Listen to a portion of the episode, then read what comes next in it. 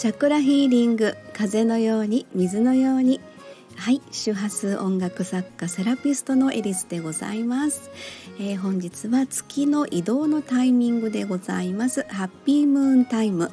えー、お月様を身近に感じて幸せを引き寄せましょう。今日は双子座のハッピームーンタイムです。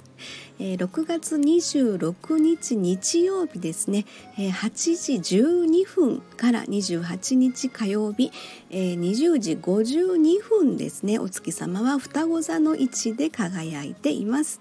あなたの出生のホロスコープに双子座はありますか？ホロスコープとは出生のタイミングで配置されました10点体と12星座の関係性のことを言います。今日は双子座がキーワードです。添付のアドレスをクリックして、生年月日出生地で簡単に調べられますのでご興味のある方はぜひチェックしてみてくださいね。では早速行ってみたいと思います。本日は双子座です。太陽にある方はアピールデーですご自分の存在感を高める時です月にある方は心の休息デー月が寄り添いほっと一息です。水星にある方コミュニケーションデー文字でも声でも発信 OK です金星にある方はキラキラワクワクデイ。パッと花開く魅力満開。火星にある方はアクションデイ。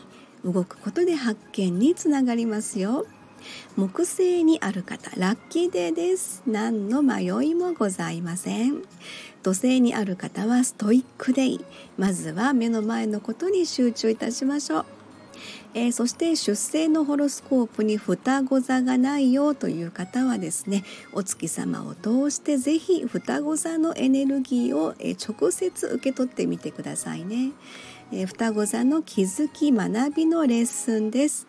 人との交流においての気づき学びです。あなたを生かす会話や文章力の学びになります。えー、そして双子座は第五チャクラ喉と共鳴です。キーワードは言葉による表現力。創造性の具現化。言葉による表現力スタイフ OK ですね。そしてラッキーカラーは青です。